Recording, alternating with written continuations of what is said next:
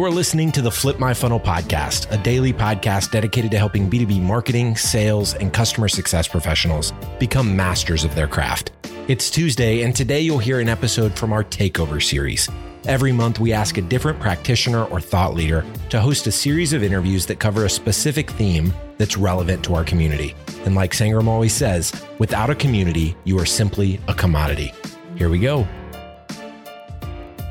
Sangram here. Welcome to another fun Flip My Funnel podcast takeover series. So I'm always excited when we can have somebody run a full series. And this time it's epic takes, mixtapes from the customer experience podcast run by Ethan. Uh, Ethan is uh, is the chief evangelist at BombBomb, and he's been doing some ridiculously amazing conversations on the idea of customer experience. And he's he's introducing this series around a mixtape. So Ethan, welcome and thank you for doing this, man. Sure. Thank you so much. I think it's so cool that you open this up. It's a true community spirit and mindset that you open the show up to uh, to guest takes like this, and I it's a privilege to be here. All right, so introduce what this series really is all about as people will jump into this every other Tuesday or Thursday as the series unfolds. Awesome. Yeah. So I was coming up on episode 100 of the Customer Experience podcast. I'm bringing together typically sales, marketing, and customer success to talk about how we can be more intentional and aligned in creating and delivering better experiences for customers.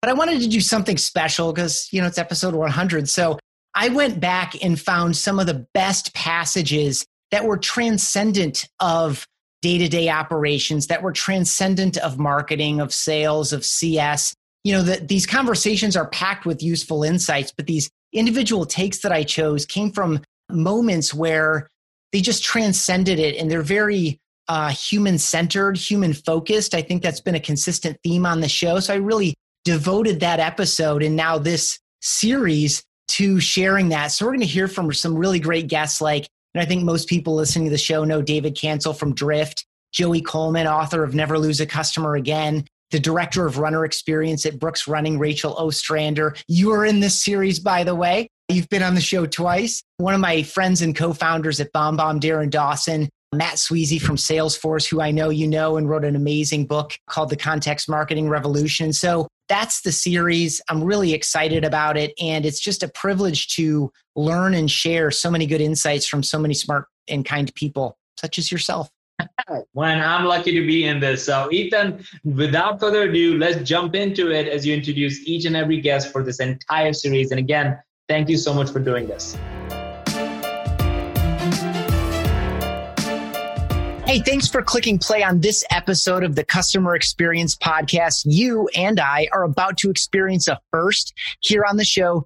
Two guests on the same episode. Uh, these guys have spent 10 years and 20 years respectively helping build community, build teams, and ultimately create satisfied customers for Dutch Bros Coffee, which is the largest privately held drive through coffee chain in the United States with about 300 locations and more than 12,000 team members. Not too long ago, they were vice president of people development and senior vice president of leadership, but today they are the vice president of Southwest Field Operations and the senior vice president of field operations. I'm looking forward to getting into people, into culture, leadership, field operations, and more. Lance Risser and Levi Ayriss, welcome to the Customer Experience Podcast. Thank you. We're stoked to be here. Yeah, I'm I'm really excited to have you. You know, before I, I have a standard open and it's a it's a fun one. It's your definition of customer experience. Before we go there, I want to say if you show up at a Dutch Bros, what's your go-to? What's your go-to drink? What are you what are you hoping happens there and what are you ordering? I feel like there's a natural evolution through your time at Dutch Bros. We usually start off as a customer most of the time, and we start off with a super sweet drink. My favorite when I started was a white chocolate annihilator. It's white chocolate macadamia nut breve, really good. And it slowly became a black Americano. so I love my black coffee, and it's my go-to every time. Yeah, my progression was the exact same, the Annihilator to the Americano, except I do a small quad with uh, three heavy whipping cream. Oh my gosh, a quad. That's pretty hardcore, man. Yeah, that's what we do. If you're going to play, you're going to play hard. Yeah. All right. So let's get into customer experience specifically. I feel like this whole thing is just going to tie together so nicely because of the way you approach your business. But let's just start right there. Like, what are your thoughts? What are some characteristics uh, of customer experience? Some characteristics of customer experience. I love that question, especially the emphasis on experience, right? Because to us, it is primarily about a moment that is created between two individuals. A desire meets a craft. And there's an opportunity between those two things or the way those things, the way those two people interact that is an opportunity for an experience, something memorable that someone, your customer can feel honored in a way that they want to share that with other people so that they can experience the same feeling. And it's an opportunity that not everyone gets right every time, but it is that. It's an opportunity to create a moment with another human being as a stimulation for hopefully a long-term relationship. Totally. And I would, I would just add, we get to meet people where they are in life. We're, we're going through ups and downs. Everybody's going through different phases of life and it's finding out the moment that that person is going through and meeting them in that place to provide them the best possible experience that they need at that moment. We, I mean, we've heard stories at Dutch Bros of people coming in right after they're diagnosed with cancer or a loved one passing away and the, the employee has to be a shoulder to cry. And at the same time, we have people coming through that they just got married or they just had their first child and they're so excited and we've got to celebrate with them. So it's, I think it's just meeting the customer at that, that space and time that they need in that very moment. I love it. I love the relationship basis, the long term aspect of it. I loved your use of the word honor, right? Like I'm honoring this person's decision to show up and be here with me, right? And and uh, so good. I, I want to get into some of those stories, but first, just for folks that are listening, you were named in 2017 as a small giant by Forbes, which is makes you one of America's best small companies. To me, by the way, at a company with like 140 team members, 12,000 sounds like a pretty big company. But um, give folks a little bit of context, just like general business like what do you try what are you guys trying to get done what does the business look like just at a high level for context for maybe for folks that don't live out west yeah so we started off as a little push cart coffee shop in downtown grants pass in 1992 up until 2008 we franchised our, our company and we had i want to say 50 to 60 franchisees um, in seven states and in 2014, I believe, is when we switched to company owned, uh, company owned model. So we have right now we're about 50% franchised and 50% company owned, and we currently have 354 locations, and we uh, our goal is to hit 800 by 2023. So we're growing at a really really huge rate right now, and uh, it's been a really really exciting season. But yeah, that's where we're at and where we're going. So it's obviously a super competitive field, right? Like at some point in your growth arc, Starbucks was like, oh man, we need drive throughs, right? And they're not the only company that turned that light on. That's obviously where you guys start. That's your sweet spot. That's your model. You know, in this super competitive space, what makes you guys unique? Hmm. I think people would say that what makes us unique is our attention to trying to build real relationships with people and not as a strategy, but as a lifestyle, not as a tactic just for retention, but as a, the development of something a little bit more meaningful. And I think as much as we're probably criticized for being a little over the top with our energy, we also get an equal amount of praise for being authentic to people. So yeah, I'd say that's probably what people would say makes us special. I think it, the competitive nature of the the industry pushes us to be more creative in some of our offerings and all those like normal business tackle things like making sure you're keeping up with creative drink ideas, making sure that you know you're in front of all that stuff. But our attention really stays tethered to how do we create moments for people who need them when they need them in the way they need them. I love it. I think like attracts like. I mean, this idea that, you know, you get criticized for something, but you also get praise for it, that that's what attracts the employees. That's what attracts the customers, you know, and it's based in who you are. And so I love the language around not making it a strategy or a tactic, but a lifestyle. So, and, and I want to get into that a little bit because it's, I guarantee without having met you guys before, that it's in the way that you're recruiting and attracting and hiring. It's probably in the way you're onboarding. It's probably in the way that you're training and coaching your team members. let's get to it from the kind of the community angle. So as I was going through the website, of course, these are just a few lines that I read that just said community to me. So I'd love for you to speak to them, not specifically, but, but the spirit behind it, because I know that it's natural to you. I also want to get into the language of mobsters and the Dutch Creed and, and all these things. I want to get into that language. I think that's in that over the top thing that some people maybe can't attach to. But, you know, on the employment page, one of the calls to action is join the mafia. On the story page, we may be a coffee company, but we're in the relationship business. Coffee is what we do, but it's not who we are. Talk about this sense of belonging and like how that manifests itself in the way you operate. Yeah, we've, we've always said that love is our product. Coffee is just a, just a method to bring people in so that we can establish relationships with people. I mean, our, our mission is to make a difference in the community and in the people's lives within a community. And coffee is just a way to get them through the door so that we can do that. And, uh, it's been an amazing journey. I know both of us started as broistas in the company. We call them broistas, not baristas. Um, but I started in Eugene back in 2009. You started in Medford in 2000. 2000. But when you start with this company, you realize that it truly is about the mission that we're on. And there's something about it that's just so you're magnetized to it and you want to be a part of it. You feel like you truly are making a difference in people's lives every single day. And it's been an amazing journey for me. Uh, I was going to school, going to college, was working at a stand in Eugene while uh, finishing up my degree, uh, to pursue something in the medical field or in, in science and got my degree, was trying to figure out what I wanted to do. And I was like, why would I want to leave a company that I feel like I never worked at? I'm never actually working every day. I'm actually just having a fun time listening to music and hanging out with my best friends from all over the city all day long. And it's the coolest thing in the world. And, and we truly, we truly live that out every day. That's who we are and that's who we'll always be. I think too, some of that language on the website, we, we love language. We love connection. We love communication. We love pushing ourselves to be better at it. And we also want to be playful. Like if, if we're not having fun, like how is it going to be attractive? Like everybody's attracted to doing things that are enjoyable. And if we aren't enjoying what we're doing, and if we're not authentic examples of people who are being filled by our contribution to this thing, mm-hmm. then it, it's not going to be magnetic to the type of people that we want.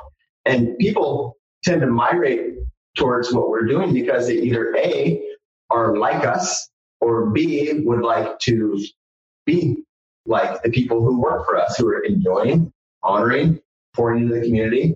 And so we're really fortunate in the sense that I feel like we've done a, a really good job of hiring people who just authentically care about people. Yeah. And, and or at least real close to finding that place in themselves, you know? I would say more often than not, when people are interviewing with Dutch Bros, they're like, you guys have something so special and I want to figure out, I want to be a part of that. Like they're coming in being our raving fan right out the gate. They're just, they see something special about us and they're just, uh, they want to be a part of it. So it's been, it's been cool.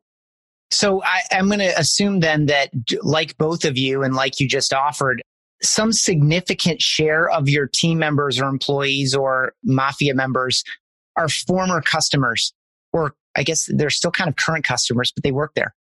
Yeah. Yeah. I would say a, a, a majority of them are. The only time where that might not be the case is if we're going into a new market, but pretty quickly they become our biggest customers as they're our employees. Cool. Let's do a quick drive by on that. Like, what markets are you in, and how, and what where are you going en route to? I think you said 800 stores or 900 stores. What markets are you in now?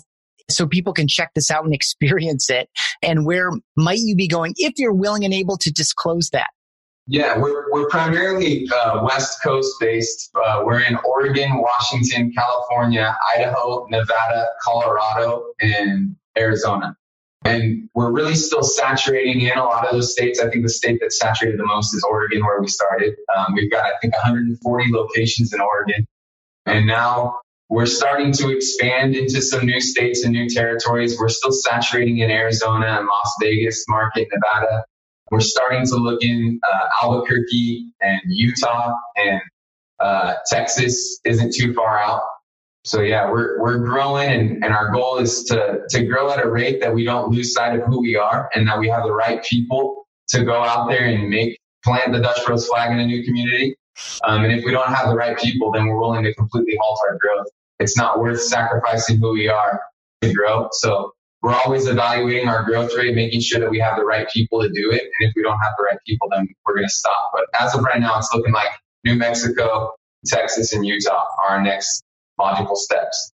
Awesome. So important. This idea of, and we've gone through it in fits. Again, we're a fraction, a fraction of your size, a much different business, but that's something that we've you know we followed the ebb and flow of a little bit you know as we as we have our own growth targets and we and we hired a plan and these types of things but protecting what makes the company unique and what makes the company special and what makes it a place that you guys want to show up every day and makes customers want to show up at the stores every day one of the most important things that can happen in the growth of a company is that you protect and preserve what makes it so great for you as team members and for the customers who show up.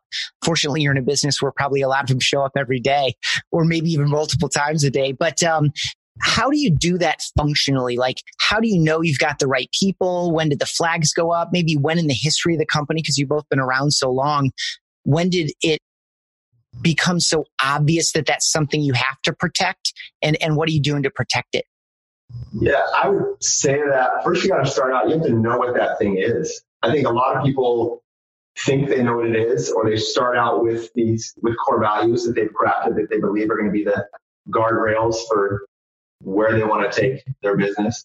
You have to know what it is. You have to dedicate to it daily. And the greatest killer I think that'll pull you away is distraction. So I believe that there's this idea that you have to constantly be challenging who you are and what you're about or trying what the world is trying in an effort to be more successful. And like anything, I mean, you, you, you talk to old guys and they say, you want to be successful, keep doing the same thing. Just dedicate to it longer term. You know, don't give up on what you're doing that is good. And so I'd say know what it is, guard against it from distraction and like find peace in the simplicity of your mission. I think we overcomplicate things because our core isn't flashy or seemingly profound, but there's beauty in focusing on your fundamentals every single day. I've said this before at some of our speeches. The only difference between a phenom and a beginner is that the phenom understands the fundamentals better. Everything breaks down to a couple simple moves. And if you do them perfectly over time, consistently, then you can master that thing.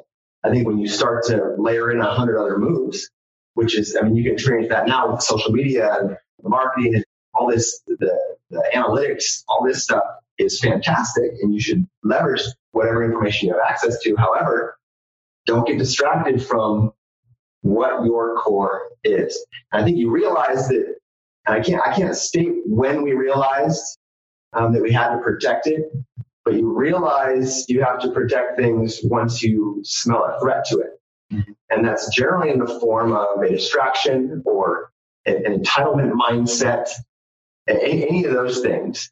And, and it'll stir up in your gut that there's something that could potentially harm this thing. If it's real and if it's, if it's grounded in those human things, that's why I love your t-shirt, the rehumanize. I think it's so beautiful if your core is grounded in those human things, the honoring other human beings, it'll stir something in your soul that demands that you stand up against the things that threaten it. That's both from the outside and from the inside. And I think the way you hedge against that is again, you know what you're about.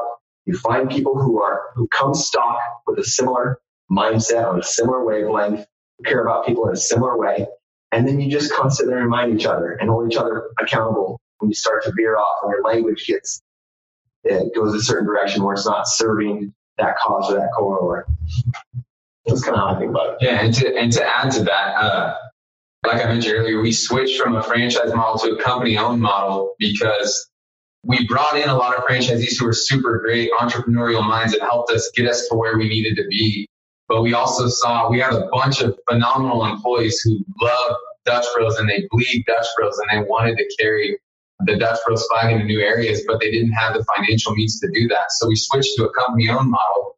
And I think the coolest thing about it is like we, we're able to provide these amazing opportunities for our best people to go out there and carry the mission forward everywhere. And it's been, it's been super rewarding. We play a big role in the selecting of these people and we're always refining how we select them, how we observe, what are we, what are we weighing in on, on who goes and, and takes on that new mission. But the people, we had a large list, a big bench of people that love this company, care so much about what we're accomplishing and want to go out there and do that. And to provide those opportunities for the right people to go out there and carry it on has been incredible. It's awesome. I, I came across that bench concept as an idea in kind of reading up on you on you guys before the show talk about the importance of that bench and like kind of cultivating it because it ties into what you were talking about before which is you know if we have the right people we're going to keep going and executing this plan you might even have an opportunity through great people on the bench to maybe even get out ahead of the plan and be ahead of pace on that 2023 goal. How do you cultivate and uh, and kind of keep track of the bench of you know the next great people for the next great market or the next great store the next great opportunity for an individual? Like how do you manage the bench of talent that you have and how do you cultivate it? Our team consists of uh, a business coaching team and this business coaching team they're regionalized across all of our seven states and those guys all came from within grew into the top level leadership uh, in the in the in the company whether it was a franchisee or a company or an operator, or they were a, a high level leadership role, a regional manager for a franchisee overseeing multiple locations. And we brought these guys in and their primary focus is, is evaluating and, and building our bench. So these guys are out working with our franchisees, meeting with them on a rotational basis and spending time with the leaders in the field, making sure that we're spending time developing them, helping franchisees, providing them with tools to help prepare them for the next step when we do grow into new areas and they want to go. And then we also have a company wide survey process where we have our employees reviewing their leaders and we take those reviews and we work with each individual leader to talk about how we can be better leaders and how we can serve our crews better and serve our customers better. So our team primarily focuses on leading this team that's working with all of those people on the bench to get us to where we're going. I mean, I think we invest a lot in uh, the development of those leaders, and not only in operational things, policies, and standards, and all that, whatever stuff, the textbook stuff. It's really in life stuff. We want to teach people how to think about solving problems and how to think about people. Like, how do I, especially the world's crazy right now. I don't know if you've noticed. it's a little wild. And so us over investing in like how do you how do you have an honorable conversation? How do you accepting of other people with different lifestyles from different places and different experiences in a way that honors them and shows them that look, we can be on opposite ends of the solar system and we are we still belong together.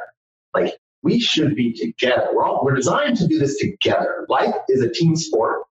And the, the more open you can be to every stranger you run into, the more you're actually going to make an impact on planet. So if we can overinvest in teaching people how to think about what they're doing, how to think about teaching people how to do what they're doing, uh, it just it just compounds. And I, and I think there we have conversations with these young leaders in big groups that parents should be having with them, or mentors should be having with them, and it's just not happening. And we feel a sense of duty to do that. And ultimately, at the end of the day, it's about trying to create those moments. And those people have to do the hard work at the end of the day. That moment in that window is absolutely the most important thing that happens in our company, and we will not lose sight of that. So, how do we prepare those people for that? How do we make them adaptable? How do we make them appreciative and grateful for the opportunity to, to meet someone they've never met before? How do we make magic? Just because it's it's why we're here. Not be, again, not because it's a tactic. And then also serving some good coffee in in the meantime. Right. As the motivation to get together in the first place. So good. I love that response. I actually feel like you're probably doing like the word that was in my head was like you're untraining or you're uncoaching, right? You're taking all that kind of baggage and things we like I think there's still this expectation that we're supposed to be something different on the job than we are in real life. But you can't create those moments and you can't make real connection when you're wrapped up or in your head with some other persona besides who I am as a person. So I love what you're doing there. This just occurred to me. You know, what are a couple, if you have them to offer, like what are a couple like key books or key philosophies or you know pieces that that all of you have read. Like so at BombBomb i'm thinking of a book because at BombBomb like one or two people will read a book and they're like oh my gosh this is the best thing. It speaks to how we view x and then we'll all read it and it just gives us new language and keeps us going. Like is there any like core curriculum? Because a i want to read it or watch it or whatever uh, and b i'm sure listeners might too. Yeah, I, I, know personally one of my favorite books, and, and it's a book that we encourage our employees to read, is Raving Fans.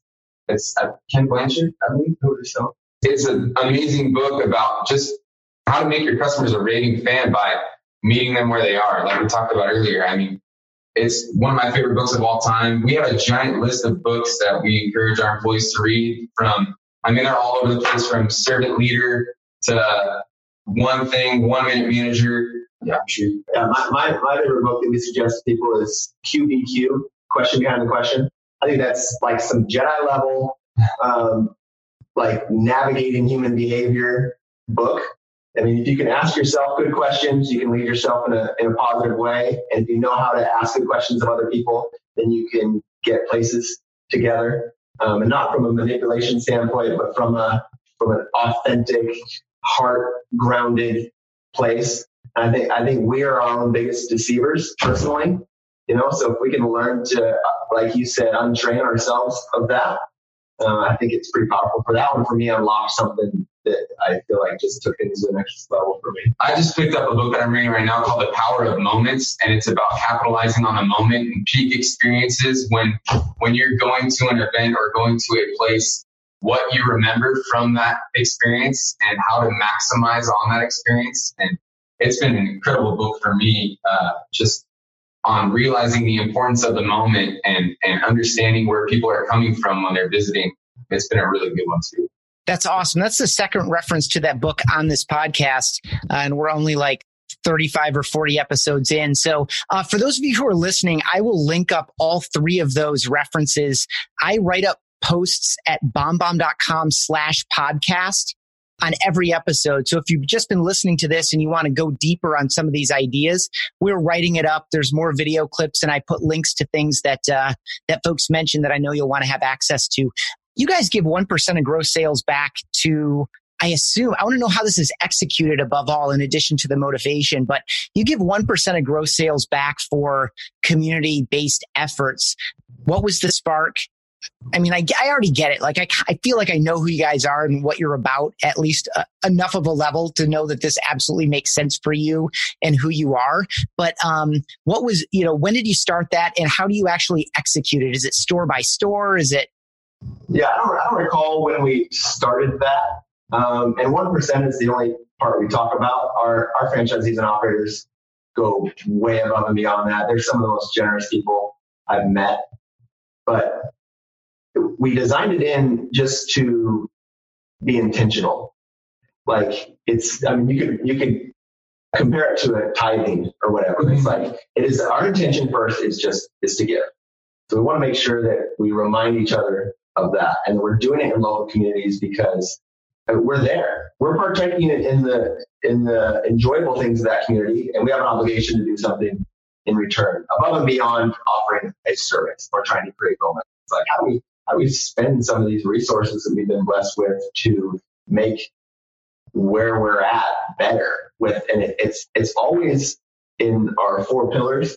It's with children it's in music it's in health and it's with origins so it really it really boiled down to just intentionality. I know on, to add to that like our we've been talking about our mission a lot with relationships and making a difference in community. We want to make difference in the lives of the community. We also want to make differences with our community as a whole. And a lot of our shops and, and leaders will go and volunteer to, they, they just get so involved in the mission on making a difference that they go and volunteer their time at local food shelters. They'll go to food banks. They'll go to save families, different things to to try and truly put put this in the forefront with how can how can we make this community better by being here. Um, and it's been really exciting to see.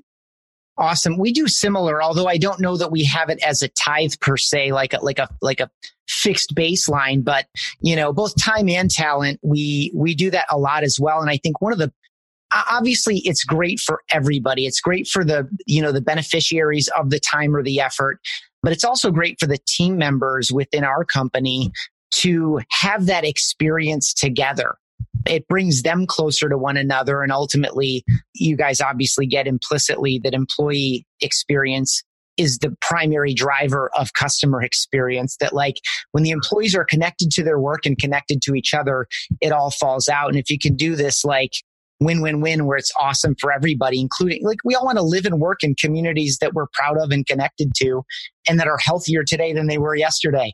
Um, yeah in the face of the crazy world that you referenced earlier.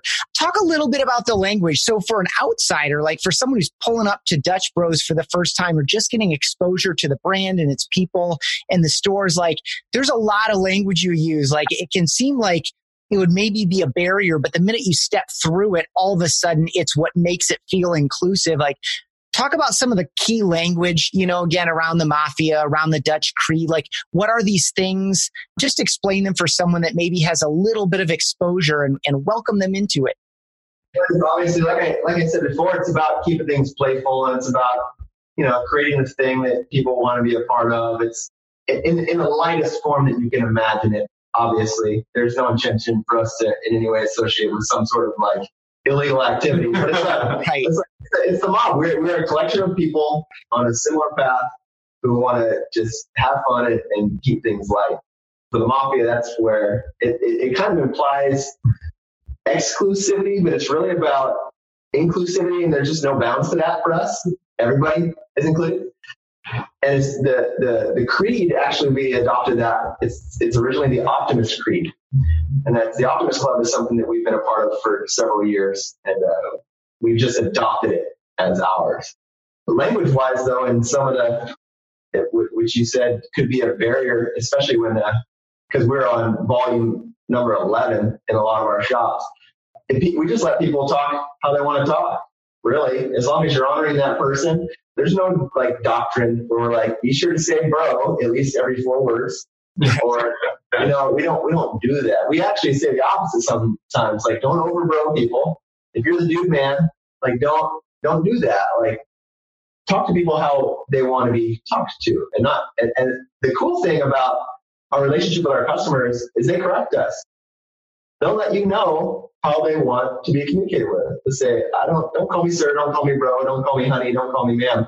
And we're like, got it. Easy. Thank you for telling me that. Yeah. And then we, we emphasize a lot too names people learning people's names because how, how can you say you have an authentic relationship when you don't actually know a human being's name?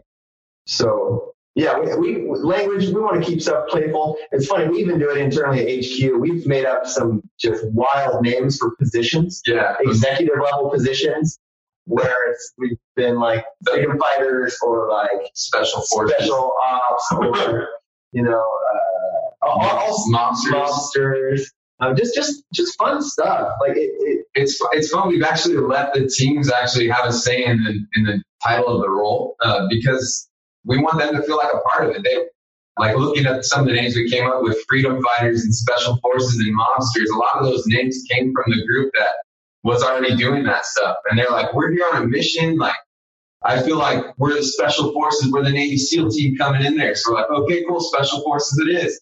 And with the mob, they they came up with a mob because we mob around and we go and help open up all of our new shops, and we're we're like the mob mentality. We're going to make a difference in people's lives, and they were like, it also stands for the acronym of Masters of Broista Inc., which I thought was super funny, but like we just love we're playful. We just want to have fun. Uh, I know that our mission statement as a company is we are a, a fun-loving, mind-blowing company that makes a massive difference one cup at a time. And part of our our titles and names and crazy crazy language is the fun-loving piece of it. That's who we are, and that's who we want to be. That's awesome. I know all about uh, having a name that that might suggest dangerous activity in BombBomb. Uh, you know, you don't want to wear logo gear at the airport and those kinds of things, even though fun is one of our five core values as well. Relationships is our number one. So I, I feel like there's a lot of kinship in the way we approach our businesses. But double back for me, Levi, on the, um, on the Optimist Creed for folks who aren't familiar. Just give another pass at that because I think it comes through in the way you talk about your business optimism and connection and all of that. But for folks who aren't familiar, just go one layer on that. Yeah, I would, I would encourage people to look up the Optimist Creed. I think there's a common misconception that we all have every line memorized or that we live uh, by every single line of it every single moment. It's not true. It's a fantastic, to me, menu of guiding principles that you can employ in moments of need where each one applies. Uh, and that's kind of how I talk to it to our people. Like you can't be this all the time. No one can. It's a complete list of being perfectly human. Yeah. Um, but but if you can look at that in your moments of weakness or your moments of need and go, there's something on here that can help steer my mind in a way that'll get me through this tense portion of life. And I just encourage people to check it out. Join the Optimist Club. It's pretty neat. It's just, again, it's just guiding principles, but it's very simple. There's not a, there's not a, for me, at least in to memory, at least in the way we employ it, there's not a huge level of depth beneath it because on its face, it is, it, it, it makes sense for what it is. So I'd say tell people, check it out, adopt it, and then forgive yourself when you get some of them wrong. So good. I uh, I will also add that to the show notes. Lance, uh, how about go from people development to field operations? Just talk about like what were you doing a couple few years ago, and what was the transition like, and what are you doing today? Just practically speaking, for you know people who understand the business from the outside as a customer, like I assume you're probably working on people and culture and things. I'm sure that's still part of what you do, but just talk about the kind of the practical nature of those two roles and the transition between them. Yeah, I think with with Dutch Bros coaching, business coaching, and people development are synonymous. We're we're a company about people and making relationships with customers and it starts at the very beginning with our crew when we bring them in here. Every everybody's on a different path in life and we know that. And we know that most of our employees won't be with us long term. So we spend a lot of time setting goals with our employees and talking to them about their future and where they want to go and, and just reminding them that they can do whatever they want if they work hard and put their mind to it. And uh, my roles evolved from it actually, I was in field operations under the operations team doing the same thing to becoming people development. And I was still doing the same thing. And I was back in field operations. I feel like I'm still doing the same thing.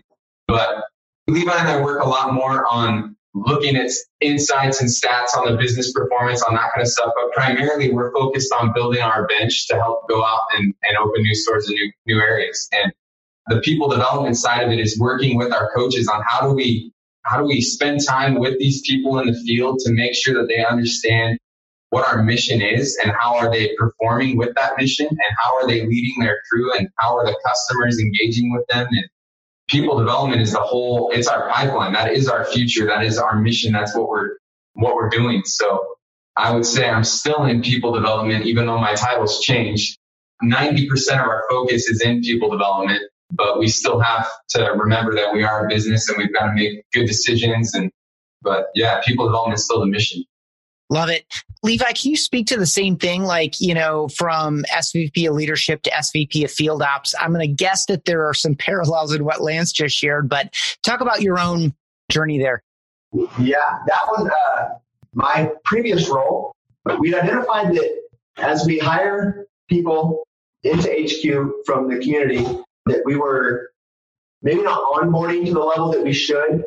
Um, and so a lot of my role went into pouring into the executives, the VPs, and teaching them how to teach people that we hire about what our core values are, where we're going, everything from having challenging conversations to some of that stuff where you probably we probably assumed or we're a little generous with what we assumed people had experienced in previous uh, leadership positions. And we found out quickly that not everyone had experienced every single thing. And so my role was in trying to make sure that they got experience in coaching conversations or write ups or hiring or interviewing or so that I just kind of would just act as a support vehicle for our executives when they came in. And it's and it's similar to him. It's I feel like I've done a lot of different things. I ran the operations department, ran the marketing department.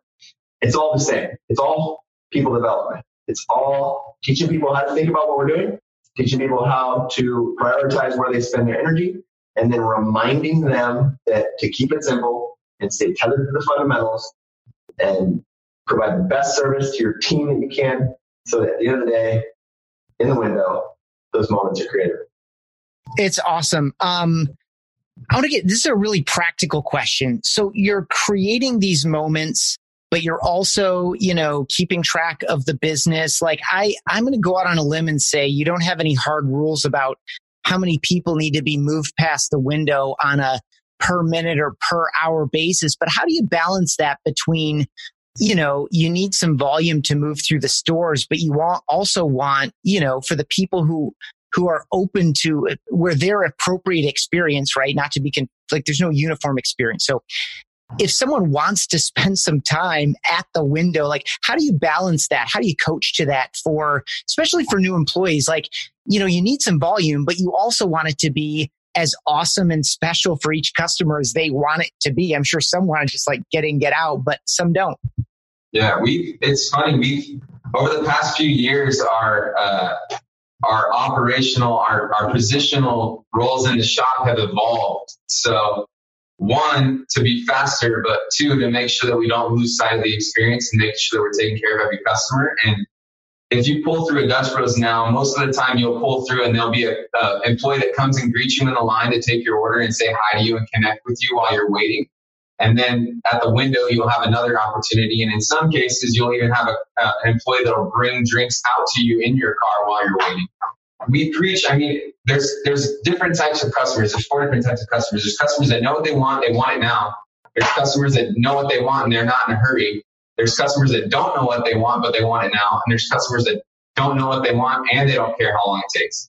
And we just try and teach our crew to, to assess that individual and know what they want and, and get them that experience that they need at that place and time. So it's really just being a Jedi and being able to read body language, reading that customer and, and giving them what they need. If they're in a hurry, then ask them what, the, what flavor profile they like, make them that drink and get it to them as quick as possible so they can get out of there. And for the people that like talking a little bit more, it's not uncommon to see our employees walk them away from our drive through and continue the conversation with them outside of the lines so that they can get that fixed. But I mean, really, we're here to meet every customer with their desires. And if they want to spend time with us, then we'll find time to spend time with them. Um, and if they want to get out of there fast, then we're going to be as fast as we possibly can. But it's, it's always been an interesting balance because we've had the customer, the crews that say, my customers want my time and they want to be here for five minutes and I'm not going to like sacrifice that for them at all. And I'm like, well, the customer behind them might want to get to work is on time and now you're slowing them down and we can't, it's just balance. And I think, uh, the, the new system where we have our employees out on the line, we have a better, we have multiple points to read what that customer needs and we can get it to them in the best way possible. So, yeah. That's super good. I th- and I think if people listening think about their own businesses, you know, even if it's not this same structure of a business where you're, you know, physically moving people through, you're going to find the three or four or five types of people that your frontline folks. So for us, it would be salespeople and customer support and customer success people who are on the phones and on, on video calls through Zoom with customers directly to do that same assessment, right? Who is this person? What is appropriate for him or her? Oh, this is the highly transactional person who knows what they want and wants to get out of here right now. Uh, so good. I really love that. And I can see people, um, probably turning some wheels as it was for me. And what does that look like in my business?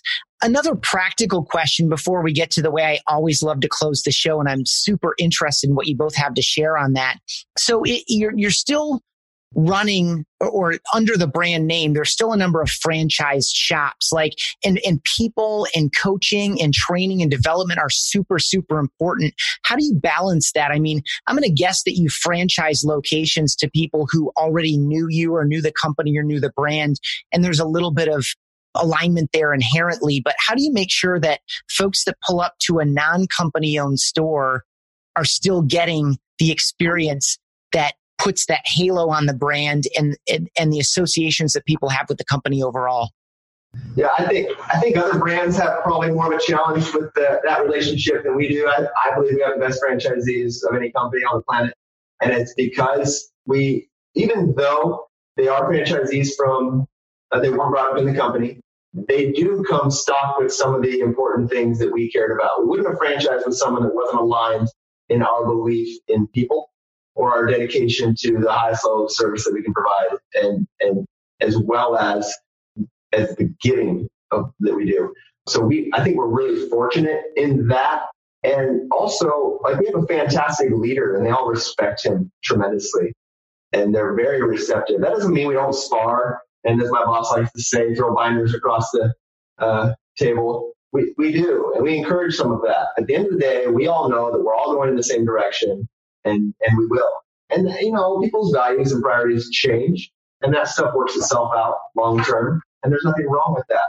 But by and large, we have to balance it a little, but it's probably not as high maintenance as other companies have to deal with. Again, because uh, the people we pick to be part of this and to go out there and promote the brand are people who are people loving people. Great. That doesn't surprise me at all, but I loved hearing you walk that out. This has been awesome. I really love, above all, how you're doing what you're doing. I mean, I like the aggressive goal for 2023 as well. You know, I like people that want to keep growing something good and having a positive impact on their community. But the way you're doing it um, is just really, really powerful. I can see how it's attractive and beneficial. You know, we have a couple employees from your company at our company, right? But but I'm sure for as many as them, you know, where we get the benefit of all of the values and training and and probably life training coaching some of these people are getting. Like you said, things that their parents or a mentor could have, should have, would have taught them, but they never got it, right? Like you're straight changing lives on this. And so, uh, you know, some of that talent staying in in house and some of it is going to other companies. You're making a really big impact, even beyond what you could know or measure. So continued success to you. But before I let you go, relationships are our number one core value at Bomb BombBomb. And so I like to give every guest. And so we can go either or and you can decide who goes first. I want to give you the chance to thank or mention someone who's had a positive impact on your life or career. And then also just do a little shout out to a company who you respect for the way that they are serving their customers. Great question. Um, I'm going to go another business that has blown my mind. There's a there's a restaurant in town called Si Casa Flores here in Grants Pass, and every time I've gone there, they have done such a good job of blowing your minds. Whether me and my wife go with our three kids and they're throwing food all over the place, causing a disaster, they still make you feel so loved and so welcome, and they just want to take care of you. And I would recommend anybody driving down I five, passing Grants Pass, goes to that place because they're phenomenal. Say the uh, name again. It's called Si Casa Flores. Okay.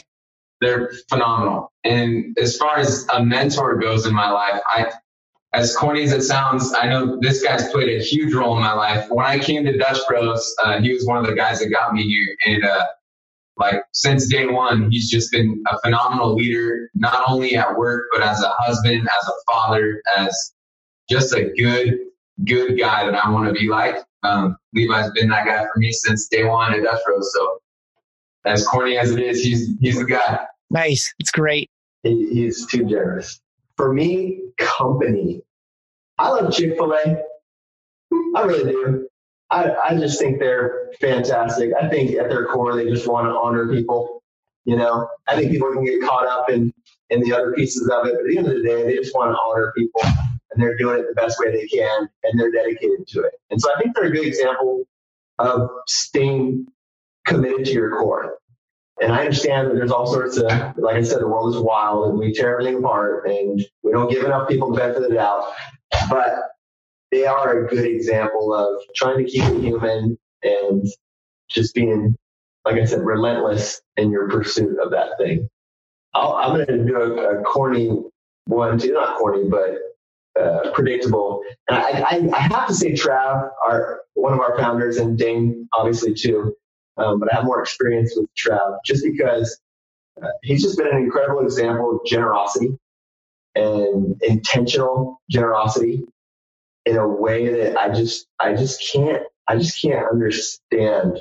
He just loves people at such a high level and he honors them at such a high level and he gives them time and he is thoughtful in the way he communicates with them and he has a tremendous amount of grace for mistakes. And on the opposite side of that, he just wants to kick ass. He just wants to have a place that people love to come and he he just doesn't veer from that. Like the guy will come to work, he'll crank on some loud music in the lobby. People can't hear on the phone or get work done. And it's important that that interruption of pattern takes place because it reminds people to, again, keep it light, have a good time, enjoy this thing. And we're all here for the same reason. And so I, I have to say him just because he's done so much for so many people that no one will ever see what we know. People, we get a lot of praise about the undercover boss episode. I'm like, it's funny because I've seen him do stuff like that hundreds of times for people. So for for me, it's exciting for people to get a glimpse of that. But I also get to see very really that it's just the way he lives his life. So I, I'm just grateful for that man in a way that I can't even describe. Awesome. If someone wants to follow up or learn more about you guys or about the company, where would you send people to, to learn more besides bombbomb.com slash podcast to get links to all the awesome things you referenced? I mean, I can, I feel comfortable sharing my email.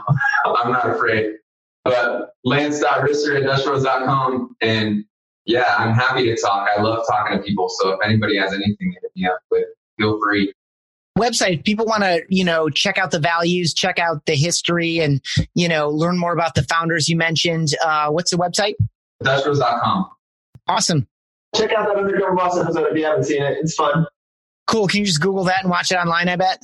Yeah you can watch it online. I think it's even on youtube. You can check it out. Awesome you guys, I really, really appreciate this. I enjoyed it very much. Continued success in what you're doing. And uh, thanks for being here. Thank you. This is awesome. You've been listening to the Flip My Funnel podcast. To make sure that you never miss an episode, subscribe to the show in your favorite podcast player. If you have an iPhone, we'd love for you to open the Apple Podcasts app and leave a review. Thank you so much for listening. Until next time.